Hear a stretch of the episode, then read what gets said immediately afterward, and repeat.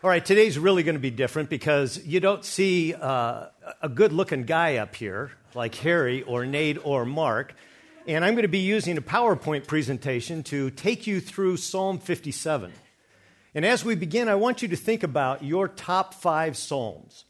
At least for me, the top five psalms would be Psalm 23, where we talk about the Lord being our shepherd, or Psalm 51, the prayer of a contrite sinner, or looking at Psalm 100, one that I try and recite on Sunday mornings as I come to church about the praise and the worship of God, or even Psalm 139, looking at God the omnipotent and the omnipresent one, or even Psalm 119, which talks and tells us about God's word and extolling it. You know, as interesting as I thought about my top five, I thought, where are the top fives in the heart of the people in the church in the United States? And it was interesting to see that only two of mine were in the top five. Psalm 23 was number one. Psalm 91 was number two. Psalm 139 was number three. Psalm 27 was number four. And Psalm 121 was number five. Now, we heard Psalm 91 recited this morning as we were worshiping and singing. But I would say that probably only one or two of those psalms are on your top five list, just like it was for me. But when you think of Psalm 57, which is the psalm that we're going to be looking at today, where does that rank in your list of all-time favorites? I know it's in my top 150, and if you know anything about the book of Psalms, there's only 150 psalms that are there. But I hadn't put Psalm 57 up at the top of the list or near the front of the list until this last year or year and a half. Now let me tell you the background for why I've chosen Psalm 57. My ministry is among Slavic people around the world. It's primarily over in Europe. It's working not only in Eastern Europe, but in Western Europe among the expatriates who have settled into life in a Western society. And you know, there was a little incident that happened about a year and a half ago. There was a country that invaded another country, a bigger country, Russia, that went into a smaller country, Ukraine, and was very interested in taking over that country. They thought it was going to be a 2 or 3 day process. And here we are 18 months later, and we're still at war, and the big guy is starting to lose. He's starting to get reduced in size. But you can imagine about a year ago the anxiety that must have been in the hearts of those Slavic people who were in Ukraine, and even more than that, in the hearts of the people in the countries that were surrounding. The people that I work with overseas, and we support a few men over in that part of the world, but we have men in Moldova, and they had an influx of Ukrainians that came trying to flee the war. And as they were dealing with the Ukrainians, they began to look at themselves, and they said, we're Moldova. We're next on the list. If they take Ukraine, the next place they're going to come in is going to be Moldova. So all of the Moldovans were afraid of what was happening. Not only that, in Lithuania, there is another small country that Russia would be very interested in overtaking, and so my contacts in Lithuania were saying, you know what, we're kind of afraid that once Ukraine falls, and if Moldova goes, we're going to be next on the list after that. And then I have some friends and some ministers in Romania that I'm dealing with, and they're right next to Moldova, and so they're thinking, you know what, we were used to be a part of that Soviet empire, and we could fall to them just as easily as Moldova and Lithuania. And so there's high anxiety in the hearts of those who are in that part of the world. Now, you may not think that there's any relationship to what's going on in Psalm 57 and what you see going on in the world today, but there is a very important connection in there, and we're going to see that in the introduction. You would think that I'm going to spend most of my time looking at Psalm 57, but in order to understand Psalm 57, we really need to understand the setting of Psalm 57. And to do that, we have to go outside of the book of Psalms, and we have to go back into the book of 1 Samuel. Now, this is where, let's see if my PowerPoint presentation is working. Yes, here we go. So in order to do that, let's understand the background of Psalm 57. And if we're going to do that, we need to go back to 1 Samuel chapter 21. And when we look at chapter 21, beginning in verse 10, going all the way into chapter 22, verse 8, we're going to see the setting for what's going on in Psalm 57. Now, why am I going back to this this portion of the Old Testament. Why am I going back into 1 Samuel? Well, if you look at Psalm 57, and if you look at the superscript at the very beginning, it says this is a miktam of David when he fled from Saul in the cave. All right? Now, when you look at Old Testament history and you find out when did David flee to a cave, there are two possibilities that are there. One is this cave that we're going to be identified this morning that's called Adullam. And then a few chapters after chapter 22, there's going to be another cave that David is going to flee to, and it's going to be En Gedi. And you have to choose which one is going to be the setting. Is it going to be in Adullam or is it going to be in En Gedi? When you look at the commentators, they say, well, look, there's a historical relationship then between Psalm 57 and Psalm 56. And if you go back to Psalm 56, you see that he's fleeing from Saul, and he lands in a place called Gath with Achish, the king of Gath. So when you go back into 1 Samuel, you find that, well, there's one cave that's associated with Achish, and that's a cave called Adullam, and you find that in 1 Samuel 21 and 22. And so we're going to be focusing on the background of Psalm 57 from 1 Samuel 21, 22. Now, you have to put this in a bigger picture, too, because when we look at where 1 Samuel is, when we see chapter 21, it's in a section, when you look at 1 Samuel, that's between 1 Samuel 15 and 1 Samuel 31. Now, what's going on in those chapters? Well, if you know what's going on in chapters 1 through 14, you see Saul rising to power in Israel. But then he has a little shortcoming, one that cost him the kingship, and God is going to anoint David, and he's going to be the next king sometime in the future. And what we see in chapter 15 all the way to chapter 31 is the demise of Saul in his kingship and the rise of David in his ascension to the power. But the other thing that we need to see, and I think it's important before we start looking at 1 Samuel, is to look at David's timeline and to look at the period of time in which we find ourselves. Because David's rule, according to the historians, is somewhere between, well, he was born in 1040 BC, and he's going to go to be in the presence of the Lord in 970 BC. He had a 40-year reign and a 70-year life. And so where is David in 1 Samuel 21 in chronology, in relationship to this historical timeline?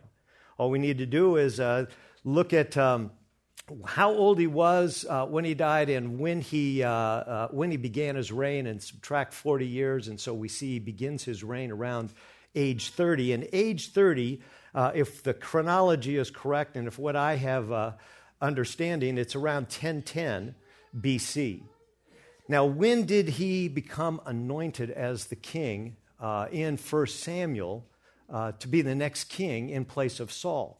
Well, we've got to take a guess in there, because they think that he was somewhere between 13 and 17 years of age. I've settled on 15 as the magic number. There's no good special reason why I think that is the most accurate date. But if we look at the chronology of David's life beginning in 1040, then around 1025, as a 15-year-old, he's going to be anointed the king of Israel. Now, when is he going to be made king? It's going to be in 1010 BC.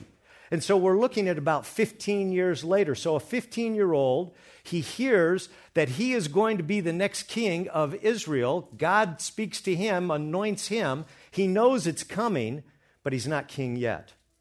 And now, when is he going to fight Goliath? Because it's important for us to see a little bit of the chronology that's going on. And again, we're making some guesses, but when you look at Numbers 1:3, you find out that if you're going to be in the army of Israel, you have to be 20 years old.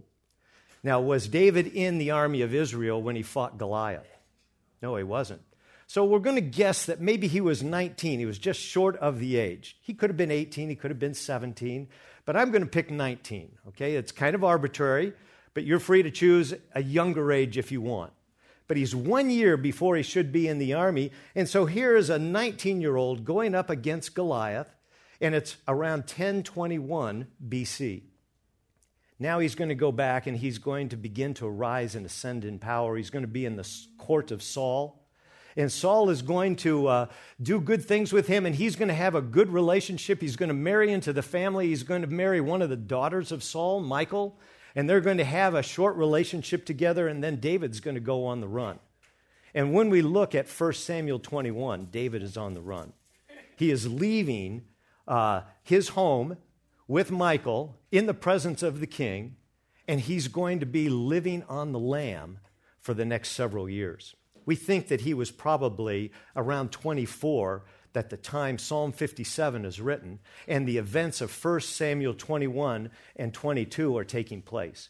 But I want that age to sink in. I'm looking at myself. I've got a few years. I'm not 24 anymore. I feel 24 on the inside, but when I get up in the morning and I try and move around, I know I'm not 24. But here is David at 24. He knows he's going to be the king, but he's fleeing from the king. He is going to be the next king, but the present king wants to kill him. And he's been given the promise to be a king, but he's not seeing the manifestation of that in his own life. He is a little bit in turmoil, a little bit confused at this time. But I want to take you through what's going on in 1 Samuel 21, and we're going to begin by looking at verse 10, and we're going to look at 10 and 15 just to help get the picture of what David is experiencing as he goes into Psalm 57. It begins by saying, David arose in verse 10, and he fled that day from Saul, and he went to Achish, king of Gath. Now, there's a couple of things we need to notice in here. He's fleeing from one enemy, and he's fleeing into the presence of another enemy. How do we know that Achish is an enemy of David? Well, let's think back on David versus Goliath. Where did Goliath come from? He came from the city of Gath. Where is he fleeing to? He's fleeing to Gath. Who's the king of Gath? Achish. Achish is not a friend. Achish is an enemy, just as much as Saul is an enemy right now. I can't understand the mind of David at this point when he is fleeing from one enemy and going into the presence of another enemy. But he feels like he's kind of safe to be in Gath. At least he's not in Israel, and he's not in the hands of Saul, and Saul can't get to him. But he's still in a very tenuous situation, but he feels bold enough to go into Gath and to make his presence known. And what's even more interesting to me, if you just back up into the earlier verses of chapter 21, he makes a little stop on the way from Gibeah into Gath, and he stops at a place called Nob. And in Nob, he picks up an important instrument. He picks up the sword of Goliath. When he walks into Gath, he's carrying the sword of Goliath. That was like a name tag, don't you think? I mean, if Goliath comes from Gath, and Goliath is your hero, and he was the hero of not only Gath, but all the Philistines. And he goes out to battle, and everybody's quaking in fear because we see in 1 Samuel that when Goliath went up against the nation of Israel, nobody wanted to fight him, not even Saul. It was this little 15-year-old punk kid, David, who goes out there with a slingshot and takes care of Goliath. And the next thing you know, David's using Goliath's sword to cut off his head, to demonstrate his superiority, the superiority of Yahweh over the gods of the Philistines. And now that sword has been just hanging around in Nob all these years, a few years after, 5-6 years after the time of Goliath's slaying, but now Goliath's sword is going to be a part of the equipment that David uses to go in to Gath. It was like a name tag. Here is David announcing his arrival. He didn't have to say, "I'm David." All he had to do was let people see the sword, and they knew who he was. And so now the report is going to go to the servants of Achish in verse 11. The servants of Achish then go to him, and they said, "Is this not David, the king of the land?" And we've got to stop right there. Is David king of the land at this point? Not at all. He's anointed to be the next king, but we're still years away from him being the king of Israel. And so he's already got this identity, and it says, did they not sing as this one, as they danced, saying, "Saul is slain his thousands, and David his 10,000s." Here's this little 24-year-old who has got a reputation in front of the Philistines. He's got a reputation not only among the Israelites, but he's got them among the Philistines as well. And then we go on into verse 11, as we see, and we're going to see that he is considered a spy by the Philistines. So that's going to prompt David to assess the situation. And it says, David took these words to heart and greatly feared Achish, the king of Gath. I think you would be a little afraid, too, if you were a 24-year-old who was all alone. You don't have an army. You don't have any supporters that are with you at this point. You're going into an enemy stronghold, and you think, well, I'll just kind of blend in. It's kind of hard to blend in when you're carrying the trophy of Gath, the sword of Goliath, around. And people are seeing this, and they're identifying who you are. And so now he's got to go to another plan. And so he's going to take matters into his own hands in verse 13. He's going to disguise his sanity before them, and he's going to act insanely in their hands, and he scribbled on the doors of the gate, and he let his saliva run down into his beard. Boy, that's not a pretty picture of David, is it? I mean, I've had 3 beards in my life, and if there was a little bit of food, it was uncomfortable to have that in my beard. I can't imagine having saliva dribble down into that beard and feign this kind of madness. But he's scratching on the door. He's looking at any way to get the focus of Achish onto letting him get out of town. And it says then in verse 14, then Achish said to his servants, "Behold, you see this man behaving as a madman. Why did you bring him to me?" He says, "Do I lack madmen," in verse 15, "that you have brought this one to act the madman in my presence? Shall this one come into my house?" So this is going to be the perfect way for David to get out of town. I'm surprised that Achish didn't just kill him on the spot, but he was able, feigning madness, to fool Achish to letting him get out of town. And so now he's all alone again, and he's leaving. But look at the situation that we have so far. Here is David fleeing a situation where he is afraid to stay in the presence of Saul. And he thinks he's going to a place where he can be safe, and he gets down there into Gath, and he finds out, no, there's no safety here either. And so now he's got double fear, and he's got to leave again. He is alone, and he's fearful, and he's getting out of the way. You know, it's kind of interesting when you keep going on in 1 Samuel that later on, David and Achish are going to be good friends because David is going to become part of the Philistine army, and Achish is going to want him to be a part of the fighting against Israel. And so it's kind of interesting to me years later, about 4 years later, that there's going to be this transformation that takes place where Achish says, "Oh, you weren't mad after all. You're pretty much an asset for me. Why don't you be a part of my army?" But that's in the future. For right now, there's just great fear in the part of David as he's trying to deal with these Philistines.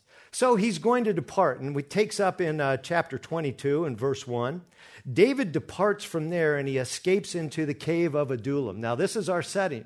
If Psalm 57 is related to the cave that David is going to be in, and the cave is Adullam, then now we're getting a little more of the picture. And remember, he's all by himself right now. I don't know about you, but for years I thought in my own mind that David, when he's fleeing Saul, has an army. He's got some men that are with him. There's no indication that there's any of these multitude of men that are there with him at the time. He's all by himself leaving Gibeah for Gath, all by himself in Gath, and then leaving Gath to go to the cave of Adullam, and there he is all by himself alone. And then, I don't know how the word got out, but at the end of verse 1 it says, "And when his brothers and all his father's household heard of it, they went down to meet with him." Boy, I can only imagine what's going on at this point. I don't know how the word got out to the family of David. You're going to see in just a minute how close the cave of Adullam is to Bethlehem where David was living. But you have some kind of word going back to the family, and you know they know that they're not safe either in the hands of Saul, because if Saul hates David, then he's going to hate the family of David as well. So all the brothers, all the family, they come down here into the Adullam area, and they're gathering around him. Can you imagine what that must have been like? I mean, if you just go back to the meeting of David with his brothers when he was before Goliath and trying to, on the verge of fighting him, he received nothing but criticism from those older brothers. "Why are you here, you punk little kid, brother? You think you could do anything in this situation? If Saul can't do anything about that, what makes you think you can do something?" And they were mocking him even in that situation before he went out to battle. Now here he is again, and now he's on the run, and the family of Saul hates the family of David, and I think the family, and I'm just speculating at this point, is saying, "David, you got us into this trouble. What are you going to do to get us out of it?" That's a lot of responsibility on the shoulders of a 24-year-old kid, don't you think? The youngest in the family. And now he's being blamed for the family's troubles of having to live on the lamb. And now David's got to try and take care of him. Remember, in the back of his mind, I've been anointed king, but I'm not the king yet. But then it goes on in verse 2. Everyone who was in distress and everyone who was in debt and everyone who was discontented gathered to him, that is David, and he became captain over them. Not only has David's family come down at this point, but now you've got a bunch of malcontents. How many of them are there? Well, it says at the very end of verse 2, there's about 400 men that are coming to him. Wow, that's a small army. Let's think about that in just terms of the numbers that are going on. How many people are in, or how many men are in the army of Israel at this time? Tens of thousands, probably even hundreds of thousands. And they are there, and they, if just at the command of Saul, they could go after David. And all by himself, he's not very formidable, but even with 400 men, he's not very formidable at this point. Well, let's think about the Philistines for a minute, too, because what if the Philistines wanted to come against David? Well, you got tens of thousands, if not 100,000, that could come over from there. So he's not feeling very comfortable with 400 men, especially those who are discontent. They're malcontents. These are people who are not fitting into Israel, and they're coming to David, and you would think, oh, they're going to be on his side. Well, Psalm 57 is going to help us to see that no, not necessarily. They weren't necessarily on his side.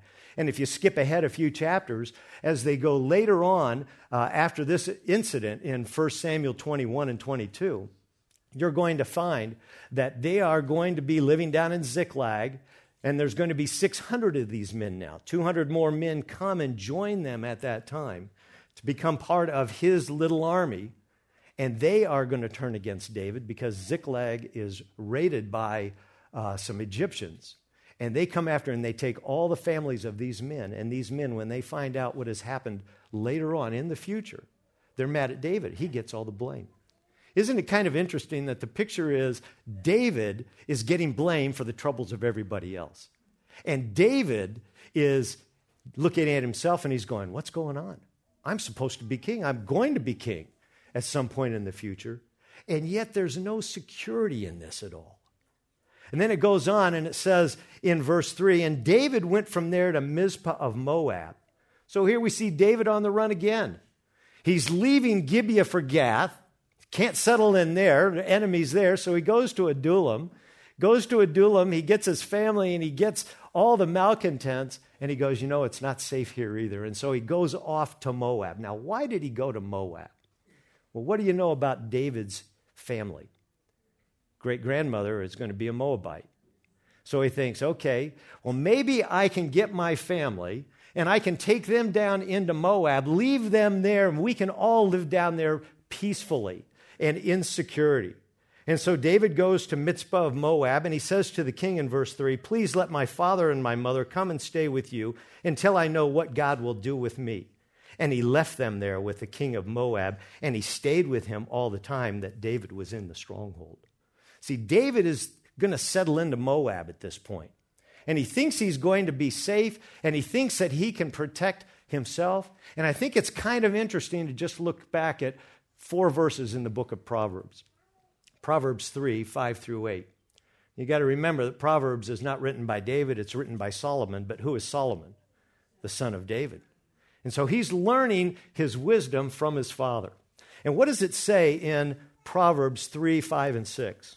These are verses that I memorized a long time ago. I didn't worry about 7 and 8 until recently, but I looked at trust in the Lord with all your heart and do not lean on your own understanding. In all your ways, acknowledge him, and he's going to make your path straight.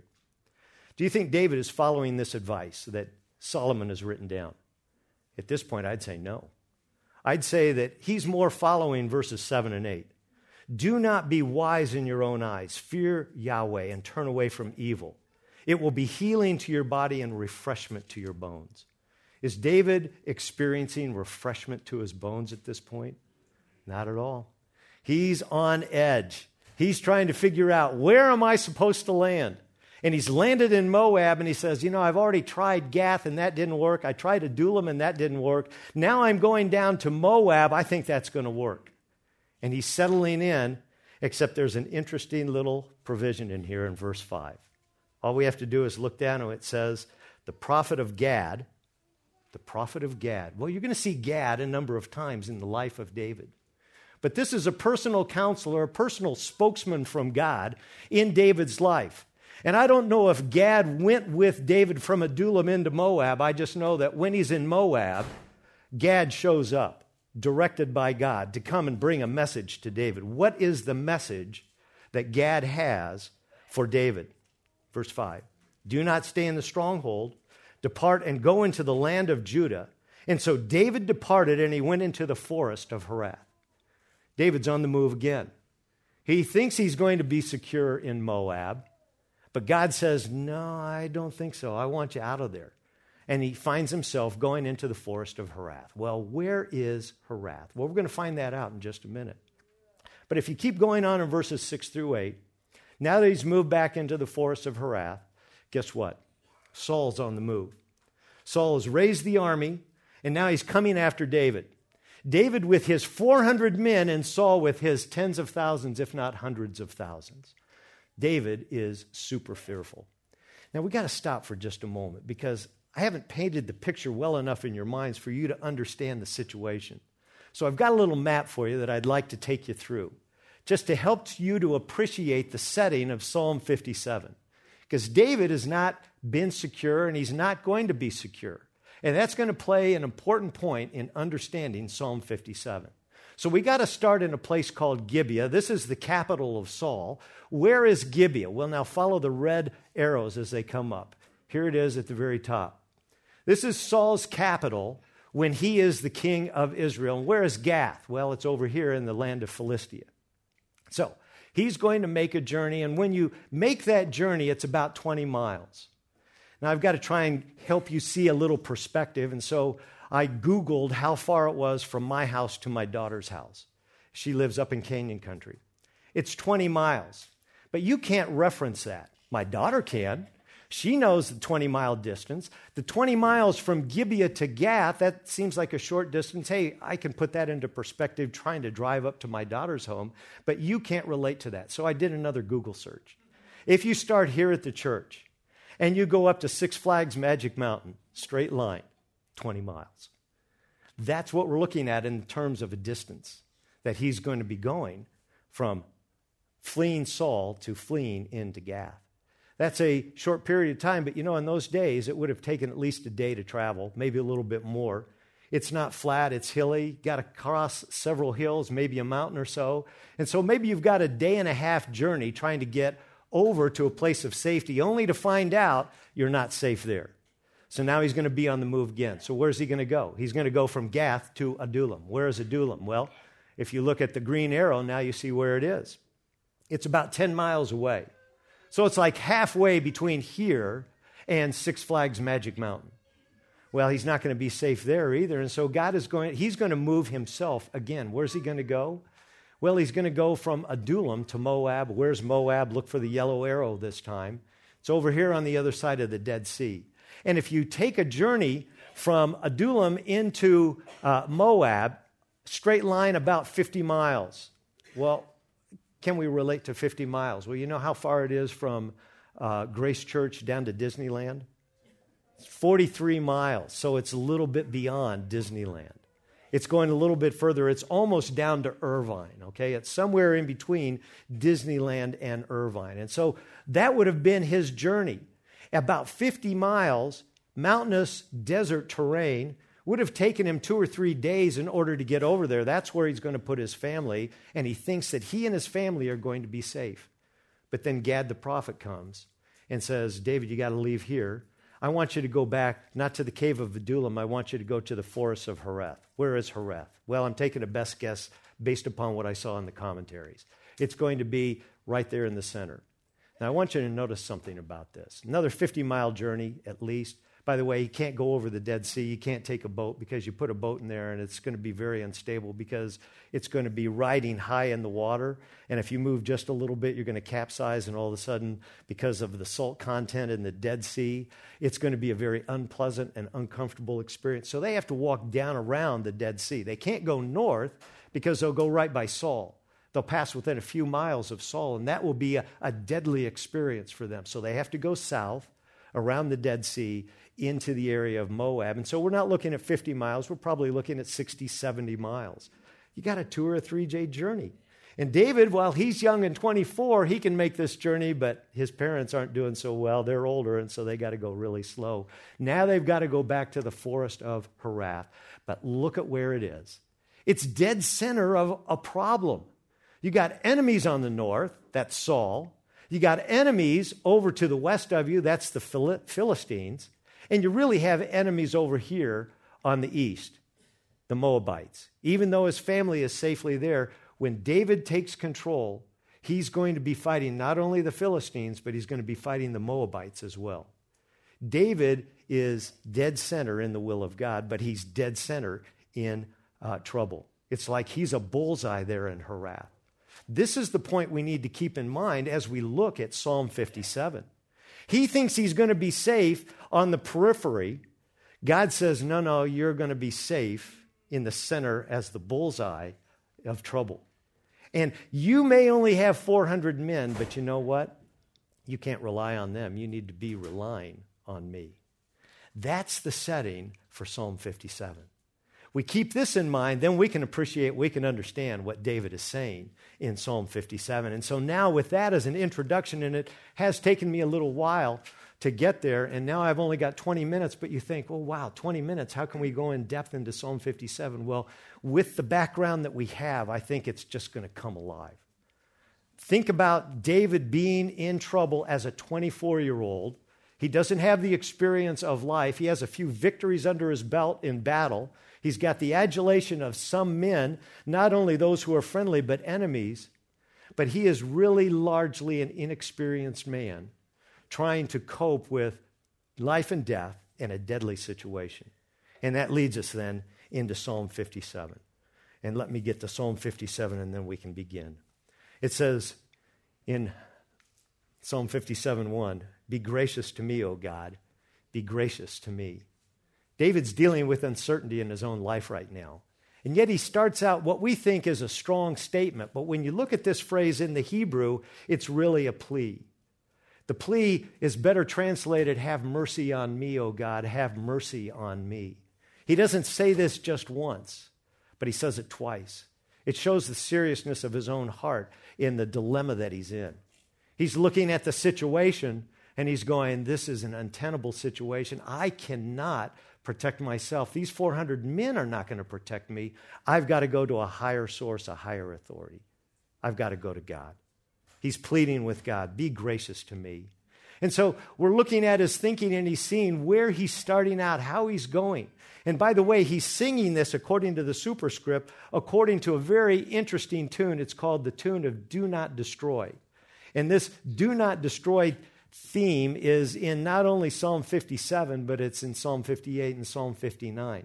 And it must have been a catchy tune in the day, and we don't know where it's coming from. Most of the commentators have said, well, if you look at Isaiah 65:8, you can get a hint as to what might be going on.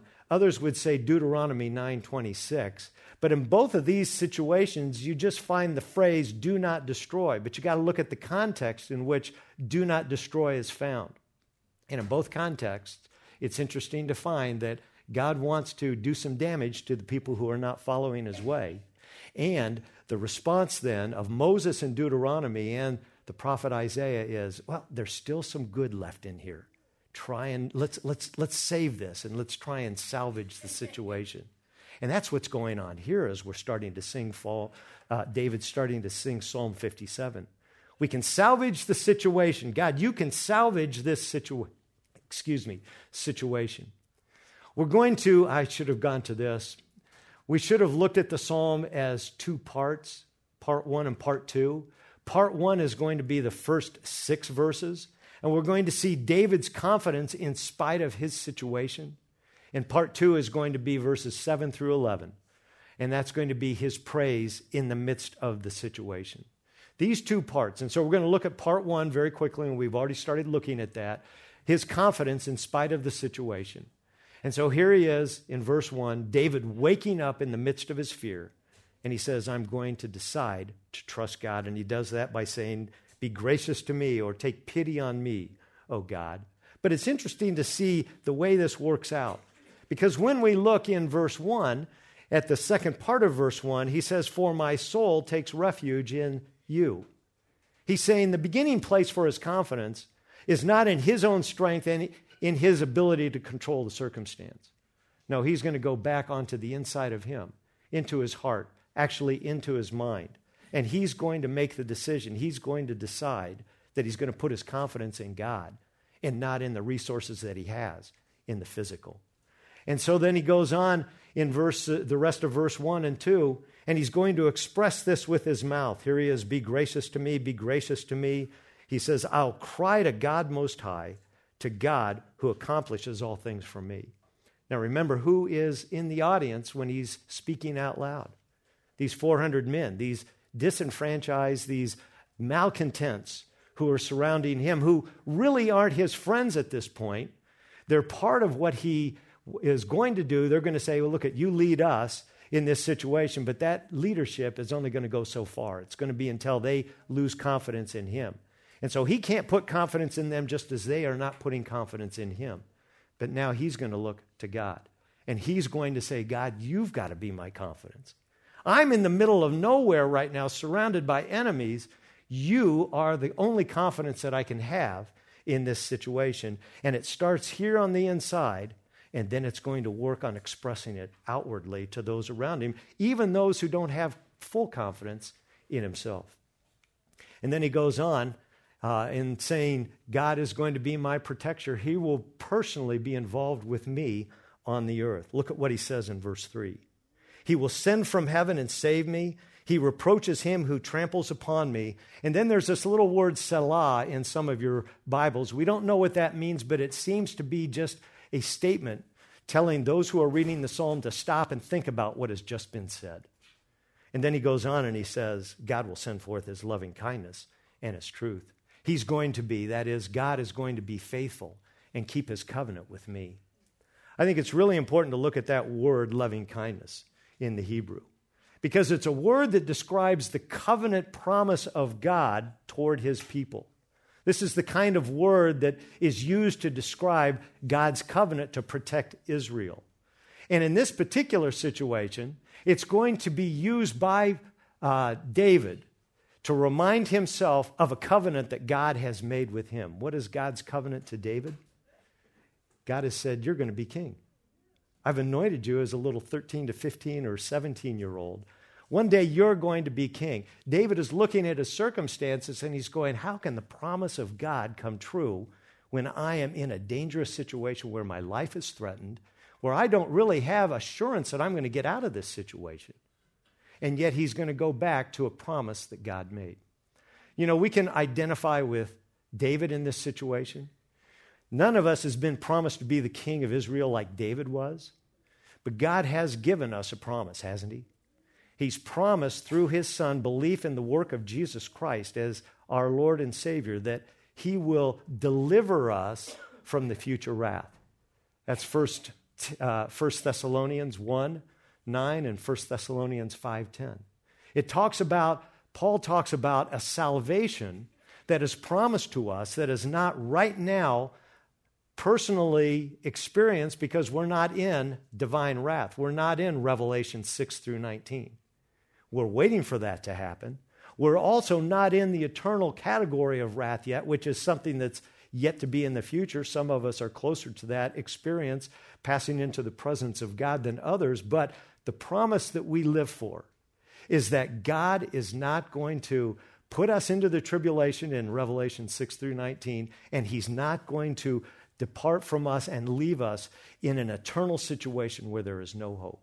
We've got a covenant relationship with God right now. In the same way, in many ways, that David had that covenant promise that was given to him to be the king in the future. God's going to be faithful, and he's going to keep his covenant with me. But then, this is where David shows his humanity, because when we get to the first three verses, a lot of us are probably saying, that's not how I handle the situation. I don't go to God and say, I'm going to put my confidence in you. I think we can identify more with verse 4, because now he gets his eyes off of God and he looks at his situation. He says, my soul is among lions. I must lie among those who breathe forth fire, even the sons of men whose teeth are spears and arrows and their tongue a sharp sword.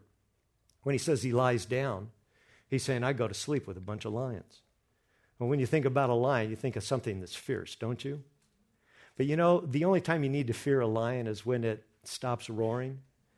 When you hear a lion, that's scary. But it's nothing to be afraid of, because what that lion is doing is announcing his presence, and you know where he is. The real problem is when that lion ceases to roar. Now you don't know where he is. Now you feel that you're in great danger. Just look at the picture that is going on. When David lays down to go to sleep, he's surrounded by 400 lions. He doesn't know if they're friend or foe at this point. They're with him for right now, but that could go up in smoke at any time. Where does his confidence really need to be? Not in the 400 men against tens or hundreds of thousands, but in God himself. But then he wakes up real quickly in verse 5, and he says, be exalted above the heavens, O God. Let your glory be above all the earth. He gets his eyes focused upstairs again. God is my deliverer. And yet then he shows his humanity again in verse 6. He goes back to despair. They have prepared a net for my steps. My soul is bowed down. They dug a pit for me. They themselves have fallen into it. Selah. Think about this. Here is David, and he's looking at despair, exaltation, despair, exaltation. He's in the midst of this confliction that's going on. And is there real peace that's going on in his heart? Well, at least in verse 6, he's not ending in a peaceful way. He's looking at his situation, and he's going, this is not a pleasant situation. Boy, I want to trust God. And I think this is where we can all relate to David at this point. Yeah, I want to trust God. But he's looking at the circumstance, and he's going, I'm not so sure. But that leads us into part 2 as we begin to wind ourselves down. David, at this point in the first 6 verses, is struggling to keep his trust in his unseen God and in the promises in the midst of a desperate reality. But he doesn't end there. He's going to take us to another level, because now here's part 2 of the psalm. He's going to praise God in the midst of his circumstances, in the midst of his situation. And I think this is where we kind of tend to fall off, don't you think? We look at our situation, we stay looking at our situation, and that situation is bad, and it's hard to see God in that situation. But here is 24-year-old David changing the way that he is going to look at his situation. Look at what it says. He's going to start out, and he's going to say his mind and emotions can be vacillating, which we see in verse 6, between trust and despair, but he's going to choose to trust God. So in verse 7, he's going to commit himself to remain focused on Yahweh's strength and promises that were given to him in the past. He says, my heart is steadfast, my God. My heart is steadfast. So we begin this second part of the psalm. He's beginning the same way that he did in the first part. He's repeating himself. Before it was, take pity on me, God, take pity on me. Now he's saying, my heart is going to be steadfast. Yes, it's going to be steadfast. I'm not going to look at the circumstances. I'm not going to look at my situation. I'm going to look at God himself. He's going to be my strength. He's got to come to my aid. I've got to trust in him, because I can't rely on myself in this situation. I may have the magic sword of Goliath, but what's that going to be against all the rest of these enemies that are surrounding me? And so he goes on in verse 8, and he gives himself a pep talk to act. He says, awake, my glory. And when you look at that phrase in the Hebrew, it's awake, my soul. He's talking to himself at this point. He's giving himself the pep talk that he needs to be able to face the situation and the reality that this is out of his control. It's in God's control. It's in God's hand. It has to be. I mean, after all, when you look at what God has done, David, acting in his own wisdom, moved himself from Gibeah to Gath over to Moab, thinking that he would be safe in any of those places. And he settled in Moab. And now God is sending a prophet, Gad, and he says, nope, I want you in the middle of the trouble. I want you to be there surrounded by enemies, and I want you to see me act on your behalf. And you know what? This is important for a 19-year-old kid, actually 24-year-old kid, as he's looking at the situation, as he's being prepared to be the next king of Israel. And so he says, awake, my glory, awake, my soul, giving himself the pep talk. And then he says, awake, harp and lyre, I will awaken the dawn. Here he's saying, you know what? I'm going to start early in the morning, getting up and giving my verbal affirmation that God is in control and he is going to protect me. And then he goes on in verse 8 and 9 to say he's going to make a personal commitment to outwardly proclaim to others his trust in Yahweh and God's care. And here we go. He says in verse 9, I will give thanks to you, O Adonai, among the peoples. I will sing praises to you among the nations. You know, we've got to think about his situation and think who he's speaking to, because who's his audience at this point? It's the 400. The 400 who say, yeah, I'm on your side, but they're not really there all the way. They're going to be fickle for the next several years. Yeah, they'll put their trust as long as things are going well. David can't rely on that, though. He has to rely only on Yahweh. He has to rely only on the promises that God has given to him. And there's only been one promise given to him at this point. You will be king. 24-year-old who says, God is going to make me king. Doesn't look like it right now, but I've got to put my confidence in him. And now he's going to wind down the rest of this psalm, beginning in verse 10 and 11. And it's kind of interesting to me that this is a short psalm, and I like that it's purposefully short because it doesn't dwell on his despair, even though he has talked about being in despair on at least two occasions in the first half of the psalm. Now he's going to wind it down, and he's going to proclaim his strength and his confidence in God. And so in verse 10, he says, instead of looking at my situation, I'm going to focus on Yahweh and his promises. And he does this in an interesting way. He says, for your loving kindness is great to the heavens. What's he doing? He's going back to verse 3, and he's looking at the original promise, the covenantal promise of God for him to be king. And he says, I'm going to trust God that that's going to be a reality according to God's timing and God's strength. He says, for your loving kindness is great in the heavens. It's already settled where God is. It's not settled here on earth yet. I can't see it. I'm still years away from seeing the reality of that. But in the meantime, I'm going to trust God. And then he goes on in verse 11, he's going to complete the psalm by expressing his desire for God's glory to be on display in this situation. He says, be exalted among the heavens, O God. Let your glory be above the earth. He says, when we just look at my situation right now, this is not a promising situation, but you know what? What you're doing in heaven, that is where everything is taking place. And if you're going to bring it down here, you're going to be on display by the way I put my confidence in you and let you handle the situation. I think there's primarily one thought that I'd like you to think about as we close down our time in Psalm 57 today. I think we need to have you ask, how are you handling the turmoil in the world around you? This is what I ask the Slavic people to think about as I've preached this over the last 6 months in the Slavic world. Because these people are coming out of a situation, especially Ukrainians settling in other countries of Europe. They're thinking about, what's my life going to look like? How is God going to take care of me? And Psalm 57 is the answer to that. Put your confidence in God when everything else around you is falling apart. But let's get it more personal, not just in a macro view. Let's look in a micro view. How are you handling the turmoil in your life right now? Are you stopping to think, you know, God is in control? He's a sovereign God. You know, if we look at what God did to David, he sovereignly moved David out of Moab into the center of all the problems in the forests of Harath. He said, I want you there. That's where I'm going to be on display in the way that you handle this situation, trusting me. And what is David doing? He's trusting God, and he's expressing verbally his confidence in God. But you know, if we could bring it into a New Testament setting, I'd say, will you develop a Romans 8:28 mentality? What does Romans 8:28 say? You've probably all memorized it like I do. I don't trust my memory when I'm preaching, and so I like to go straight to the Word. But in Romans 8:28, it says, and we know that God causes all things to work together for good to those who love God and to those who are called according to his purpose. Was David called to be the king of Israel? Yes, he was.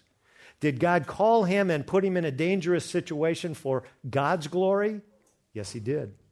Do we see David glorying in this situation on his own? No, we don't. but God is going to be on display, and that's what Psalm 57 is. God is on display in David's life during a time of turmoil and tribulation for him. Little 24-year-old. I wish at 24 I had had this kind of confidence. I mean, I wish at 30 I'd had this kind of confidence. Well, I'm a little bit older than 30. I wish at 35 I had had this kind of confidence. David had this kind of confidence at age 24. And it's recorded here in Psalm 57 for us to look at and for us to think about. And instead of looking at our circumstances and our situation and being in despair, it's time for us to look upward. Say, God has made some promises. These may be bad circumstances here on the earth, but His promise is, in eternity, I won't have any more problems. All I need to do is survive right now. And God is going to take care of me because all things work together for good for them that love God and are called according to His purpose. So when we think about Romans 28, let's think about Psalm 57. And if we think about Psalm 57, let's think about Romans 8:28. But when we leave here today, we need to look at our situation. And if you came here today with despair and hopelessness in your own thinking about your situation, it's time to develop a new perspective. Put your confidence in God. Realize that He has you where He wants you to be, no matter how bad the situation is, because He wants to glorify Himself in your situation. Let's pray. Father, thank You for the privilege we've had to look into Your word, and thank You for all the trials that You put into David's life and how You used that to shape him and mold him. It took a while, it took 15 years from the time he was anointed to the time he was king to be developed into the man who would lead Israel through all these tribulations. But as we look at our own life and we look at the trials, the struggles that we have, help us to realize that You're using that to shape our character, to bring You glory in display in our lives in this world before others, not only among believers, but among non-believers as well.